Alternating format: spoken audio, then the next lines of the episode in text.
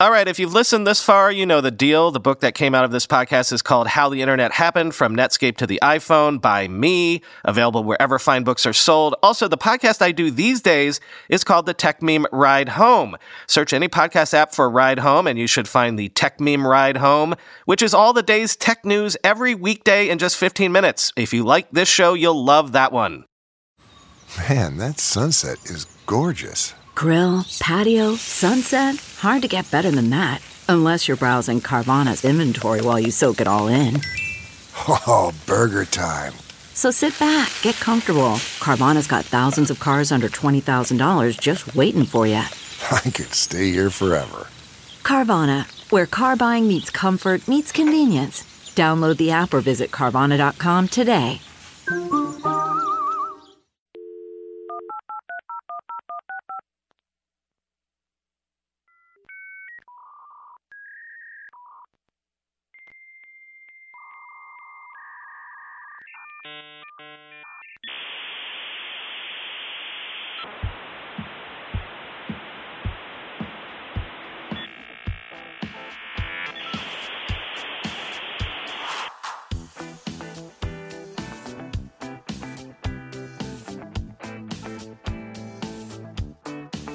Welcome to the Internet History Podcast. I'm your host, Brian McCullough.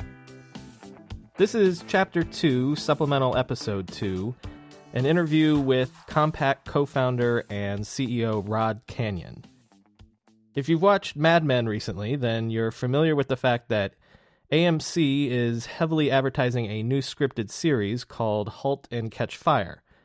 Set in the early nineteen eighties, it tells a fictionalized account of a rogue group of programmers and entrepreneurs who launch a new computer company by reverse engineering and cloning an I B M P C. When I heard about this show, I was excited because last year I read Rod Canion's book, Open, How Compaq Ended I B M's P C Domination and Helped Invent Modern Computing. So I was excited. I thought, now even television is getting on board with the technology history thing. Well, I watched the first episode, which is streaming online, and let's just say it's very loosely inspired by actual events. But that doesn't change the fact that there really is an interesting true-to-life story about the birth of the clone P C industry that they're drawing on here, and the whole Silicon Prairie scene in the nineteen eighties that spawned Tandy, Compaq, and Dell, among others, is really fascinating to me. And so, in honor of the show premiering this weekend, I thought I'd bring you that story. Rod's book is actually one of the best firsthand accounts of the high-wire act that is a technology startup that I've ever read. And I know that this story is a bit outside of our purview in terms of internet history, but the story of Compaq's founding, how it took on Big Blue and actually wrestled control of the P C paradigm away from I B M, is so compelling that I think it'll be instructive in relation to the other startup stories we've been examining. And if you listen to Chapter two, Episode one, you'll know that we did talk a lot about the state of the P C industry before the birth of the internet era, so this should fit in quite nicely. And so, in honor of the new show Halt and Catch Fire, an interview with Rod Canion of Compaq Computers. Rod Canion, thank you for coming on the Internet History Podcast. Brian, I'm uh, very happy to be here. Rod, you're a uh, native Texan, that's correct? Uh, yes, I am. I am a native Texan, actually a native Houstonian. And you went to the University of Houston. I did. I went there for uh, six years, got my bachelor's and master's in electrical engineering. Did you um, head right to Texas Instruments after college? I went to T I right after uh, I got my master's degree. I sure did. So in the early eighties, uh, you and uh, Jim Harris and Bill Murto are all um, executives at Texas Instruments, and you guys get a, a wild hair to start your own company. Can you tell us about that? Well, first, using the term executive is a stretch. We were managers. Uh, we weren't high enough in the organization to even be called an executive. But that was a good thing, it turned out, because we were close to the good and the bad that goes on inside a big company. But there were a number of factors that led us to decide to start a company. Part of it was, to be sure, the excitement around the whole uh, microprocessor uh, industry that was beginning to grow up around companies like Apple and even Atari and, and the game companies, because you could see where it was headed. It was going to be a really big deal, a, a game changer. And then, uh, like I think happens a lot of times, uh, we were inside a big company and we're be- beginning to get a little frustrated at um, the leadership that was uh, not going in the direction that we believe strongly we needed to go, and that it wasn't going to allow us to go that direction. So we talked about it and talked about it. And finally, one day, we just started. And you just started without necessarily knowing what the product would be, or you you knew it would be in computers, but you didn't you didn't start out with the idea of doing a portable computer. No, we didn't, and in fact, that was one of the farthest things from my mind, because uh, one thing T I did a very good job of was teaching their employees about intellectual property, uh, intellectual property that belonged to T I. And so we knew that if we came even came up with uh, uh, going to be uh, somehow in competition with T I, that uh, that would be a problem for us. So very hard to try to come up with a idea that was not going to be competitive, something that after, you know, they found out what we were doing, uh, they would be okay with it. So you guys are obviously very careful about, uh, uh, some of you make sure to, to quit before the company starts, but you're, you're very sure to keep that Chinese wall between what you're doing and, and what you had been doing at T I. Yes, we were very careful about that. We uh, we worked on things outside of our hours at T I. We worked on things that we didn't think uh, T I would view as competitive. Uh, we just we, we had learned from uh, from our experience there, and, and we're you know not wanting to get into any trouble uh, as we started. So yeah, we did a very thorough job of that. So can you recollect how the idea to do your own computer, to do a fully one hundred percent compatible uh, P C uh, came about? I remember it very well. It was one of those things that I literally uh, felt a chill down my spine. The uh, the idea came together because it was really a combination of things that made it work. The idea for a portable computer, there were a number of those already in the market. Um, you know, we, uh, the only reason we were actually even looking uh, into that area was because once we quit, uh, the first idea we had had, uh, the venture capitalists decided not to fund it, which uh, they had told us they might not fund it. And so uh, we decided we would start looking more broadly. And the way we did that was we sort of divided the, uh, uh, the market areas up, and each of us would go off and uh, do research and think about potential product ideas, and then we would gather and discuss them, uh, see if anything looked promising that we could begin to focus on. So uh, I believe it was the morning of January the eighth, nineteen eighty-two, that I was working at home uh, alone uh, in my breakfast room, and uh, I was going over the idea for a portable computer. How could we make one that was uh, differentiated enough to make it worthwhile? And, you know, there were some, some obvious things. Uh, there were improvements in styling, for one. It was it was so obvious when you looked at the Osborne portable, which was very successful at the time. It, it just, it was not suitable for a business environment. So styling was one. Uh, we decided that ruggedness, uh, it didn't appear to us that any of the existing uh, portables had really been designed to be moved around, so um, designing it for ruggedness, and, and we, we understood how to do those kinds of things to a product. The end of the day, though, there was this one big hang-up. As much as I loved microprocessors and computers and would love to have uh, built one, the idea that uh, not being able to get software developed for it was a killer. It was what happened in the morning, for the first time ever, killer apps that were required for success had hit the market. Uh, so uh, the first one was VisiCalc, the first spreadsheet, truly a, a, a breakthrough, and uh, I think in, in many ways the, the real enabler of the whole P C market. At least it got it going. But the VisiCalc uh, spreadsheet program had to be adapted to each computer. Every computer ran different software. And there were literally somewhere close to three hundred different uh, computer companies making uh, new computers at the time.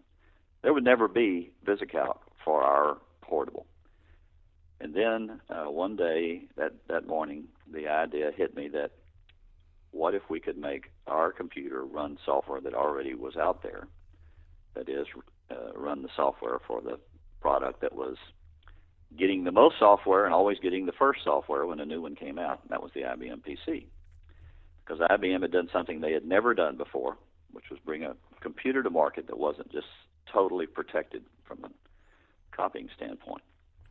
We didn't want to copy their computer. We wanted to have access to the software that was written for their computer by other people. And so we did some work on it very quickly, put together a four-page business plan, and presented it to uh, to some venture capitalists, the same ones that we had originally talked to, Sevin Rosen. Well, and let now, me the fly in the ointment. What? Let me let me interrupt yeah. you there. It's important uh, for sure. people that don't remember.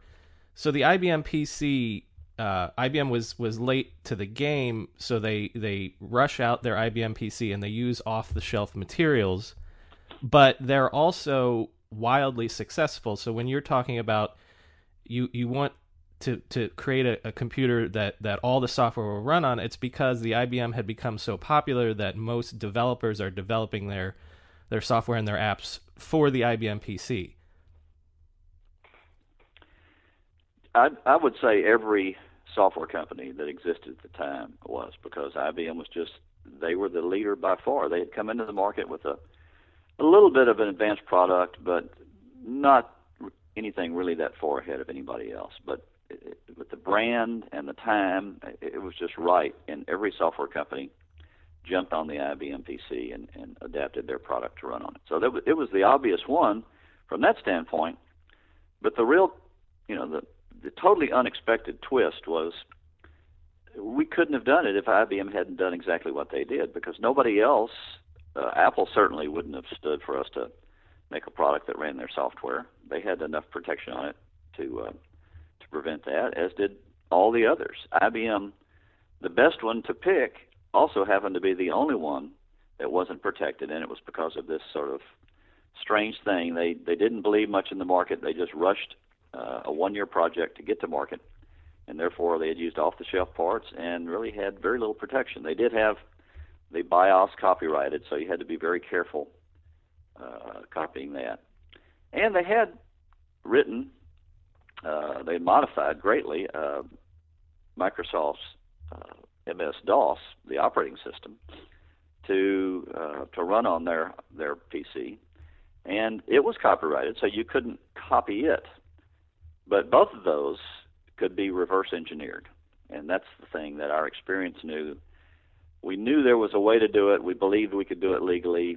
We didn't just assume things. We hired uh, the best uh, intellectual property attorney we could find and used their strict guidance to help us uh, do the reverse engineering very carefully. So uh, just to back up for a second, this becomes your idea to do, um, to create a P C that will be one hundred percent compatible with the existing I B M standard so that it'll run all the software. And this is the idea now that you go back to the venture capitalists like John Doerr, and and you and you say, hey, this is what we want to do, and that's what finally gets the company funded, correct? That's exactly right. We actually went to Sevin Rosen. Uh, L J Sevin was based in Dallas. Uh, they liked the idea. They sent us out to talk to uh, Perkins, and at the time, John Doerr was a young venture capitalist, and uh, he and a couple of his partners uh, put us through the ringer that day. I remember that very vividly as well. They did a good job of asking good questions, and uh, at the end of the day, they agreed to fund us. So we very quickly, literally uh, uh, just about a month from the day the idea was conceived, we had uh, at least a handshake on funding, and we're getting ready to start the company. So the key is that you have to reverse engineer the the BIOS, because that's, as you said, that's the one part that is protected. Um, and and what is the process for that? You you have to make sure that you do it so that you don't infringe on anything. I think that it wasn't the BIOS, um, wasn't it already? It was in the manual, correct? They had, uh, in order to allow software developers uh, to develop applications that used subroutines that were in ROM, in the BIOS, they had published the exact code of the BIOS in ROM. But it was also copyrighted. There were actually a few copies that went in and just simply copied out of the manual, and uh, uh, they ended up getting sued and, and shut down. But we knew, fortunately, not to do that. In fact, what our lawyers told us was that not only can you not use it, anybody that's even looked at it, glanced at it, Uh, could taint the whole project. So we organized, even though we had very few people, we had two software people. One guy read the um, uh, the code and actually generated a functional specification. So it's like, you know, reading hieroglyphics and figuring out what it does, and then writing the specification for what it uh, does. Then once he's got that specification completed, sort of hands it through a doorway uh, or a window to another person who's never seen I B M's code, and he takes that spec and starts from scratch and writes our own code to be able to do the exact same function. And to some extent, you have to do that with uh, DOS as well, correct? Well, DOS was different, even though uh, it was a, a, a similar kind of situation. The uh, interesting thing is, Microsoft actually supplied a a version of M S DOS, and they were selling it uh, to many, many companies at the time to adapt, for these companies to adapt to their computer. Now, the thing, it seems strange today with everything running all the same software, but back in those days, there was no thought given to making the exact same version of uh, M S DOS run on every machine. Uh, so they were all really totally incompatible, even though they all ran M S DOS. That was sort of the, it was it was referred to as the standard, but it was a standard of name only almost. So our idea was, well, actually incorrectly, when we came up with the business plan, we believed we could buy a version of M S DOS from Microsoft that was compatible with I B M. Uh, we weren't able to verify that before we went and presented our plan and got funding. But that was what we believed and certainly hoped for. It was not till after we had gotten our initial funding, started the company, and went to, to Microsoft, found out that uh, actually, no, they can't, because they don't even have access to it. I B M had gone off and, and modified it, even though some Microsoft uh, people had worked with I B M. That was totally owned by I B M, and they did not have access to it. So what we got from Microsoft was what everybody else got, a completely incompatible version that had, inside somewhere it was similar, but from the outside it was totally different. So that led to a, another type of reverse engineering, where even uh, harder than the first one, we had to simply try out each software package, each and every third-party uh, software package. We had to run on our computer using M S DOS and find out what didn't work, and then go into M S DOS and change it to make it work. And there were literally hundreds of places where we had to go in and make changes to M S DOS. But in the end, you know, after almost a year of just uh, beating away at it, finally hiring a lot more people than we started out with and that we thought we would need, Uh, we were able to uh, to make enough changes to make our computer running our own reverse-engineered BIOS and our own uh, very carefully uh, modified version of M S DOS. We were able to run all of the I B M P C software. And that's that computer is the Compaq Portable, which comes out in, in November of, of eighty-two, I believe. That's that's really an amazing achievement for uh, a small team, a small startup. Yes, it was. Uh, you know, part of that was we just had some incredible people. Um, you know, when we started the company, the three of us from T I, we all knew each other very well because we had worked together and, and you know, sort of close quarters on starting up businesses inside T I. And the first engineers we hired were engineers we had worked with for five or ten years. We knew exactly what they were capable of. They were, you know, some of the best we'd ever seen. So uh, when when the going got tough, we had a very, very good core of people and began to hire top-notch people to go with them. And so it was a matter of probably people, uh, a clean understanding of what we couldn't, couldn't do legally, and then just uh, a, a bullheaded uh, commitment to making all the software run. And, and very interestingly, we were shocked when we found out none of our competitors had done done it to the same degree. You know, we, we could speculate on why they had stopped short of complete compatibility. It was hard, and it took a long time, and it was a natural rush to get to market. People wanted to be first. Uh, there was only one thing for us. We, we didn't have a product if we couldn't run the I B M P C software. And if you didn't run all of it, how would anybody be confident enough to buy your computer if they didn't know they were going to always be able to run new software? And so it, we, we took it very, very seriously, I guess, uh, probably more seriously than any of our competitors. And and you're wildly successful because of that. Uh, Compaq, I don't know, uh, people might forget this, but Compaq ended up being um, the fastest company to hit one hundred million dollars in sales. Um, your your first year, I believe, which was your your first year of sales, your second year of operations, you sell fifty-three thousand P Cs, um, have sales of one hundred eleven million dollars, and um, you eventually become the, the quickest firm ever to make the Fortune five hundred, the, the quickest firm ever to hit the billion-dollar mark. And this is all based on the fact that in a lot of ways, y- your computer, starting with the portable and then going on with like the Desk Pro, they they tend to run even better than the I B M machines themselves run. Is that right? Well, yes, uh, in, in a couple of ways. Uh, first, they they have more features. In other words, they they have a better display. It'll do both high resolution characters as well as uh, graphics. And then when we come out our, uh, with our first desktop, we have higher performance. We have uh, tape backup. We, there are a lot of things I B M just didn't bother with that we were able to fill in and really make a, a better product. But it, to get all the way to to those numbers, you know, it, it sounds easy. We just made a compatible computer and, and everything worked well. There were a whole lot of other Uh, pieces of the puzzle that had to fall into place. And I guess that was part of what made the time so amazing is at each turn in the road, we were able to make a decision that ended up uh, allowing us to keep going on that high growth path and actually keep our competitors away from us. For example, the, the, the distribution channel thing. Anybody starting a company needs to really be careful about distribution. Having the greatest product ever and no way to get it to customers is not going to work. So when we went after the computer dealers, we found that they we had a product that filled a need that uh, they were already seeing, and we, we didn't know that at the time. But we discovered it.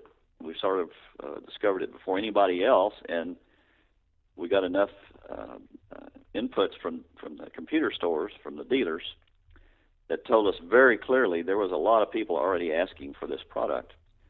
That's why we went back and actually had to make serious uh, changes to our plans. We were going to If we hadn't discovered that pent-up demand and, and planned for it and really bet the company on it, we couldn't possibly have responded to the to the demand that developed as we went through the year. We would have, you know, in a good year, if, if everything had gone well, we might have been able to, to get uh, thirty or forty million dollars in sales.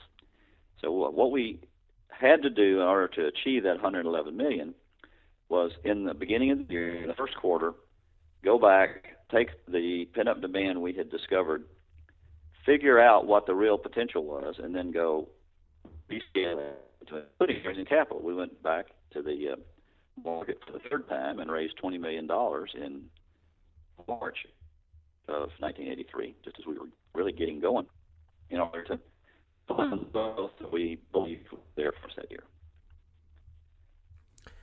And, you know, part of the success also is that you're you're being you, you have a focus on the user. You're a key is that you're always make you're you're bending over backwards to make things backwards compatible. Every time you come out with a new machine, it still works with the old software, it still works with the old peripherals, and even I B M itself didn't seem to take uh, that much care to make sure that that happened.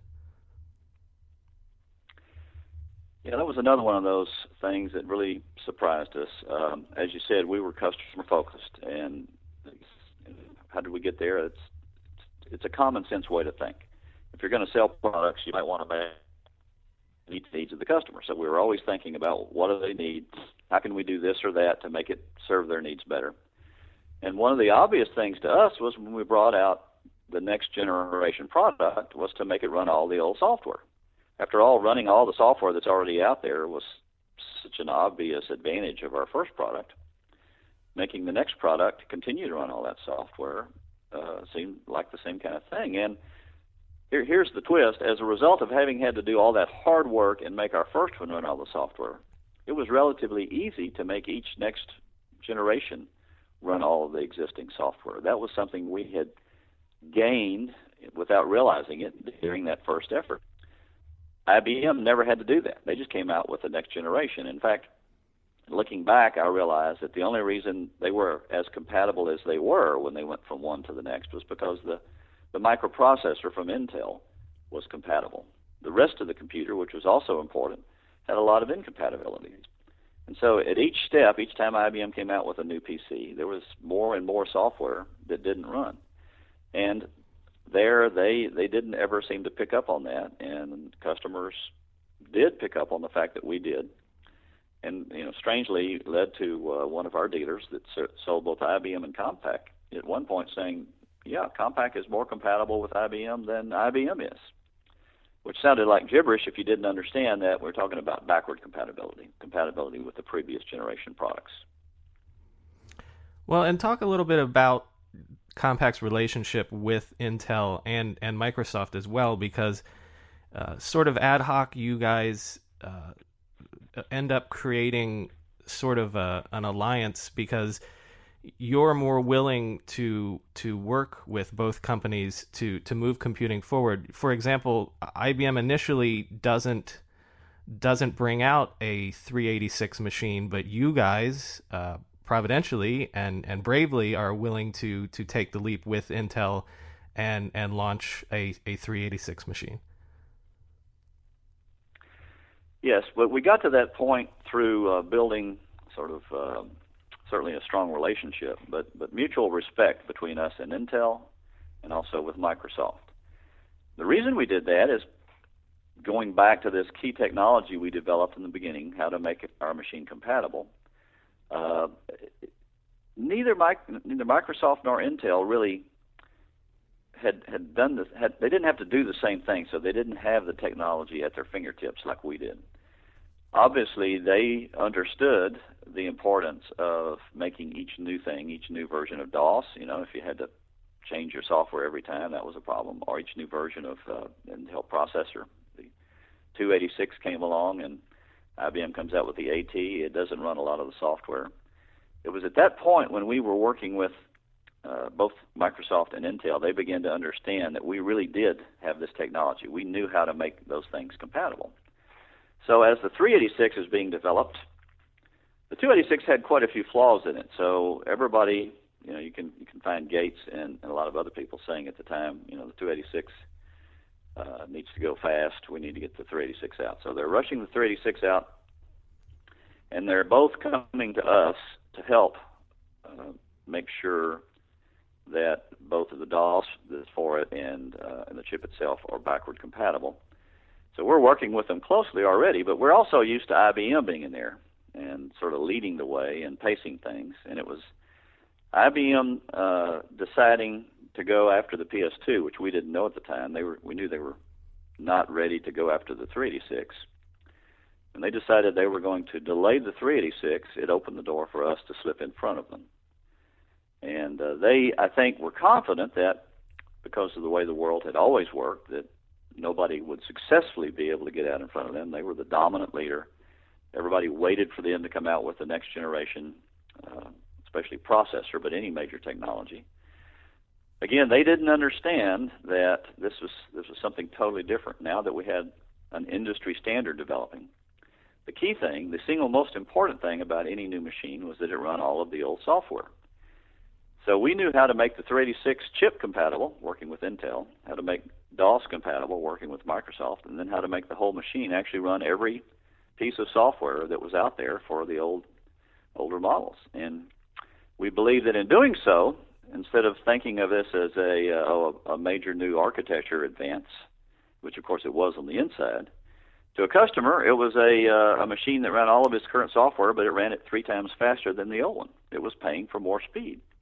And at the time, we were in such in the infancy that uh, uh, there was an insatiable, insatiable demand for more and more performance. So we believe it was a pretty safe move, although there was no way to know for sure. Just the, the question mark that, that not being from I B M uh, that was there uh, could have been uh, a bigger factor than it was. It turns out it wasn't a big factor.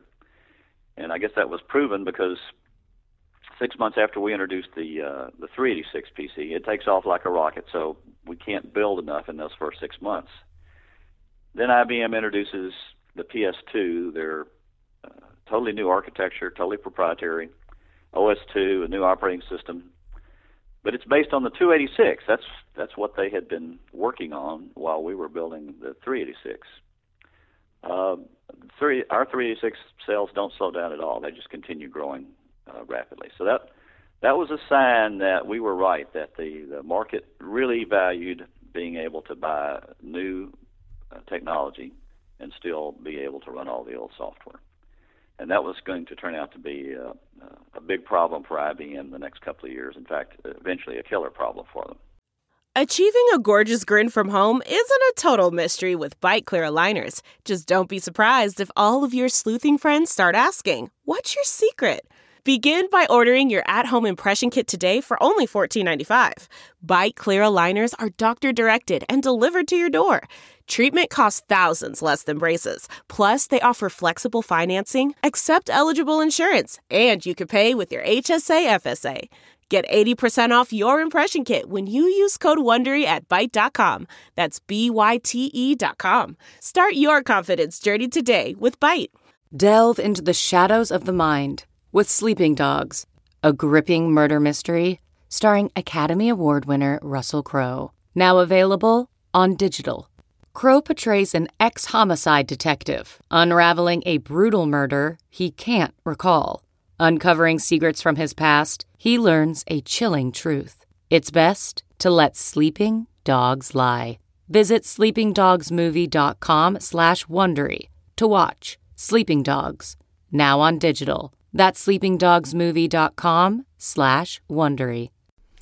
Right. You, you speak about creating the industry standard, and, and I feel like sort of history only remembers that it became the Wintel, the Windows and, and Intel duopoly. But uh, in your book, it, there's a strong case to be made that, that Compaq was a real leader and maybe a third a third leg of that of that stool in creating what became the industry standard.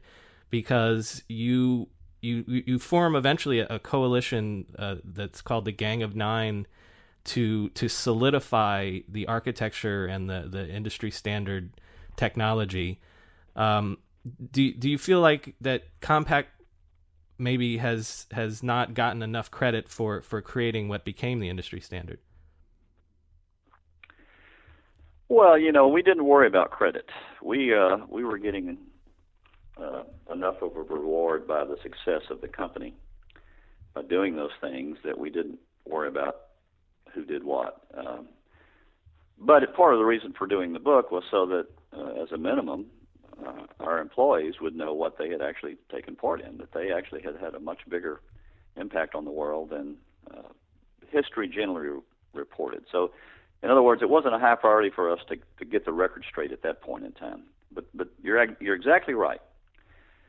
The, the the sequence of events that happened along that few-year period, we were really the uh, almost the magician in the back room guiding it. We were the, the company that had the technology to ensure backward compatibility, and that was that was the key technology to uh, to begin to stop I B M's advance with their new P S two. I mean, they sold millions of those. Pe- people look back now and say, "Oh, that was a bad idea." Well, it was viewed as a great idea at the time and was about to succeed, because not only did all of the press and analysts believe it, not, not only did all of their uh, customers believe it, but all of our competitors, all of the other computer companies, were buying licenses from I B M and beginning to build P S two compatibles.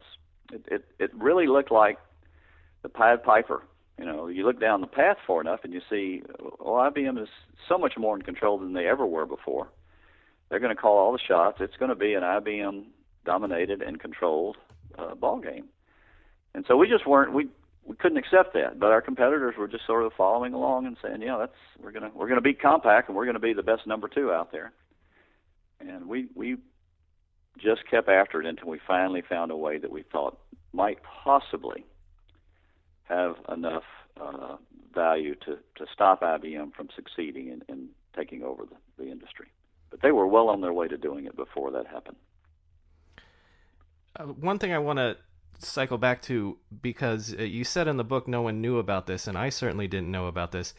Um, in terms of the relationship with Microsoft and, and M S DOS, uh, Microsoft, you guys create a version of DOS that is so good and, and so compatible that Microsoft ends up licensing your version of DOS back to them?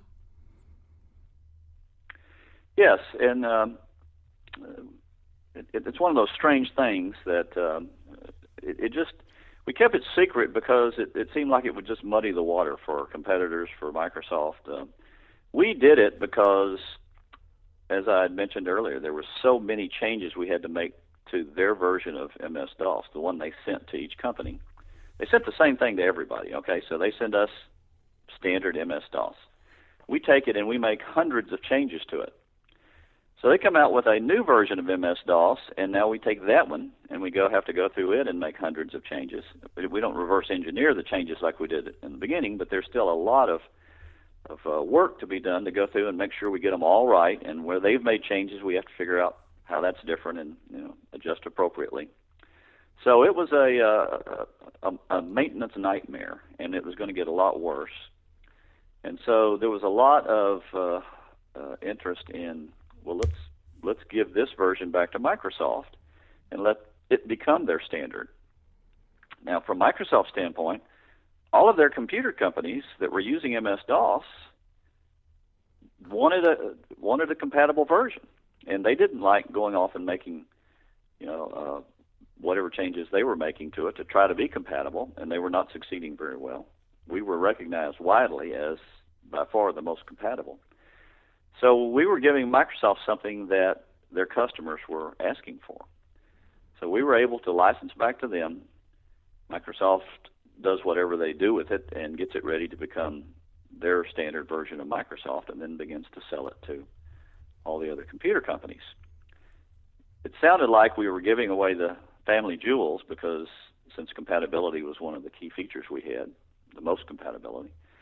But the market was moving so fast, we we made a, a judgment, a trade-off, that we will always be ahead of anybody that gets this from Microsoft and uses it, because we're out there on the leading edge. So when a new feature comes to market, we figure out what changes are made. Then later, we send those back to Microsoft. Later, they send it to our competitors. And so we're all out in front. Uh, in fact, if you follow our our strategy through that whole ten-year period, or probably for the next ten or twelve years, uh, just being out in front for a few months was all we needed to, to be able to stay in the lead. That that was kind of uh, a different approach. Everybody thinks of intellectual property as building a, a, a an immovable wall that your competitors can't come in, and that just wasn't the way uh, it worked in an industry-standard environment. But if you could get even a, a few months of lead on your competitors, then you could actually build a, uh, a differentiation that, that had a lot of value, and that's what we did. That's we, that became our strategy, and we became very good at, at executing it. In terms of I B M, when you read not only your history of it but other histories, it almost seems like their heart was never really in it. It do you think that they just never really got the, the microcomputer industry or the, the the P C industry in general? Well, I think that's an accurate statement, and in fact, it, it can be applied much broader than that. The um, uh, also not remembered nowadays is that right at that moment in history, in the uh, in the late eighties, uh, the Japanese were expected to take over every part of the electronics industry. They had already taken over radios, portable radios, T Vs, anything electronic. Uh, they just applied their uh, their ability to manufacture at a low cost and, and eventually good quality, and would come take over the market. And it was assumed that they were going to take over the uh, the P C market. But what happened is it developed along different lines than, than the computer market of the past or any electronics industry of the past. When this industry standard began to develop, it threw a twist into it that nobody really got for a long time. And fortunately for Compaq, we got it because we were at the heart of it being created. It was clearly in our best business interest to be able to have access to all this software and then to be able to deliver backward compatibility with each new product. It made it easier for com- uh, customers to upgrade. And so we were driving it rather than trying to figure out what was going on around us. And I B M never got that part of it. They They didn't. Uh, the Japanese didn't. That's why uh, you know all of the many companies that were trying at the time to get in, Epson and uh, oh gosh, I guess Fujitsu had come out with it, and then there were uh, Taiwanese companies, uh, a number of different ones. Some of them are still around, but they, they were slow to pick up on this uh, this unique thing about the industry standard. I B M could have clearly, I think, certainly in my mind, still be the uh, the personal computer leader if they had understood what was going on with this industry standard. But they just viewed it as it's just another computer market, and you know it was it was going to end up working out the same way, and uh, and they missed uh, how how important the change was.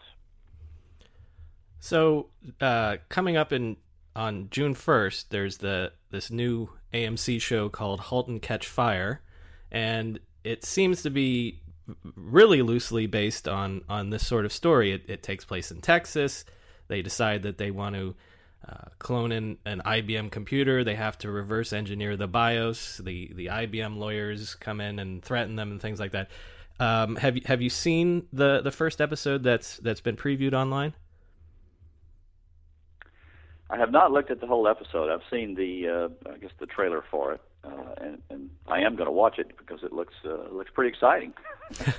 Well, it may I can, actually be as exciting as the real thing. Well, I can tell you the the very first scene is uh, is a uh, uh, first segment, I suppose, is has a a, a gratuitous and and uh, kind of gritty sex scene when they're trying to recruit a, a new programmer. So I don't know. I doubt that that's how recruiting went down, but I guess that's that's the artistic license.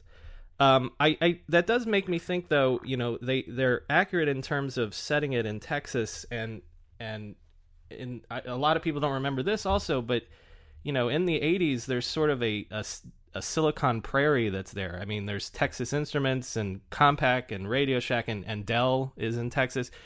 Was there something? What was going on in Texas that that for for a long time there that that that's a hub of of technology innovation? You know, a lot of people have asked that question, and um, it's hard to put your finger on it. I'll take it a step further even and say that it dawned on me one day uh, back in the late eighties that by the time uh, of the five companies that had at one time uh, been in the top two or three uh, P C companies,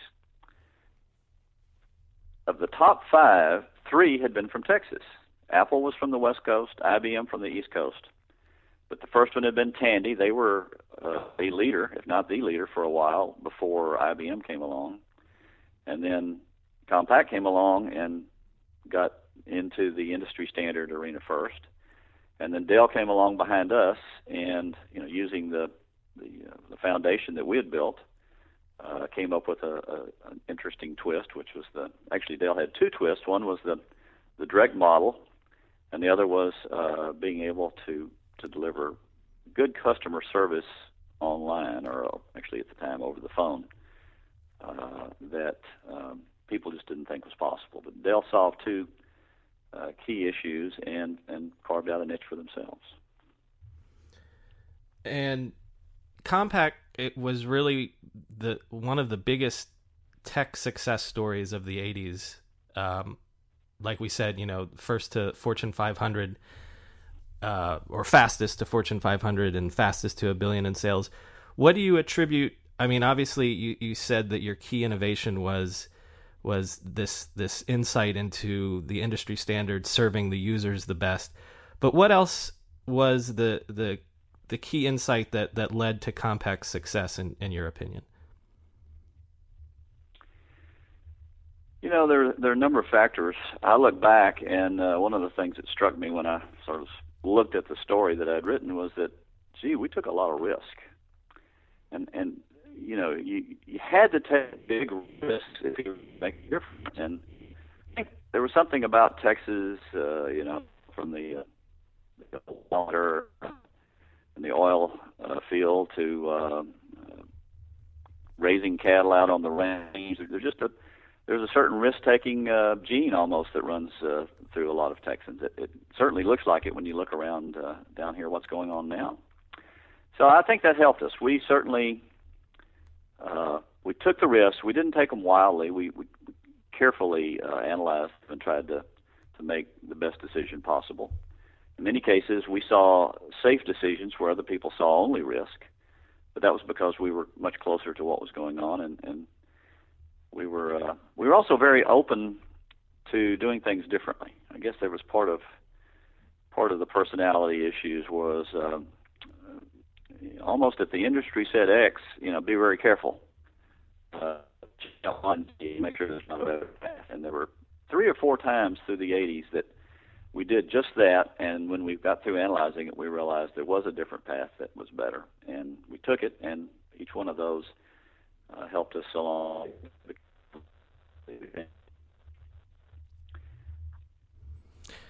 Well, the the book that we keep referring to um, that Rod has written is called Open, How Compaq Ended I B M's P C Domination and Helped Invent Modern Computing.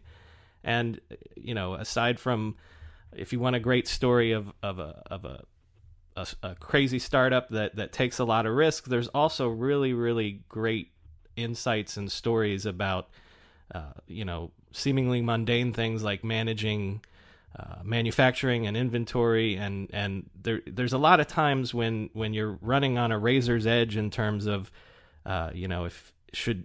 If if you don't produce enough, uh, you you might lose the customers. But if you produce too much, you're going to go into bankruptcy. I, I highly recommend this book for a really uh, a well-rounded story of of what what it takes to create a successful startup. And I will add to that. Hopefully, it's a it's a thriller of a sort, even though it's a real business story. It's uh, it, it, as I look back at it, it reminded me of some sort of Indiana Jones uh, type uh, thriller where uh, at the end of each chapter, you're about to die, you know, and you got to read the next chapter to find out how you survive that one, because there were that many uh, life-threatening challenges that came along throughout the eighties for us. Well, Rod Canion, thank you for taking the time to talk to us about it. Thank you for uh, for allowing me to do so. I'm, I'm excited to be able to tell our story, and uh, I think it's uh, you know it, it seems to be uh, received well by those who have, have heard it. Thank you very much.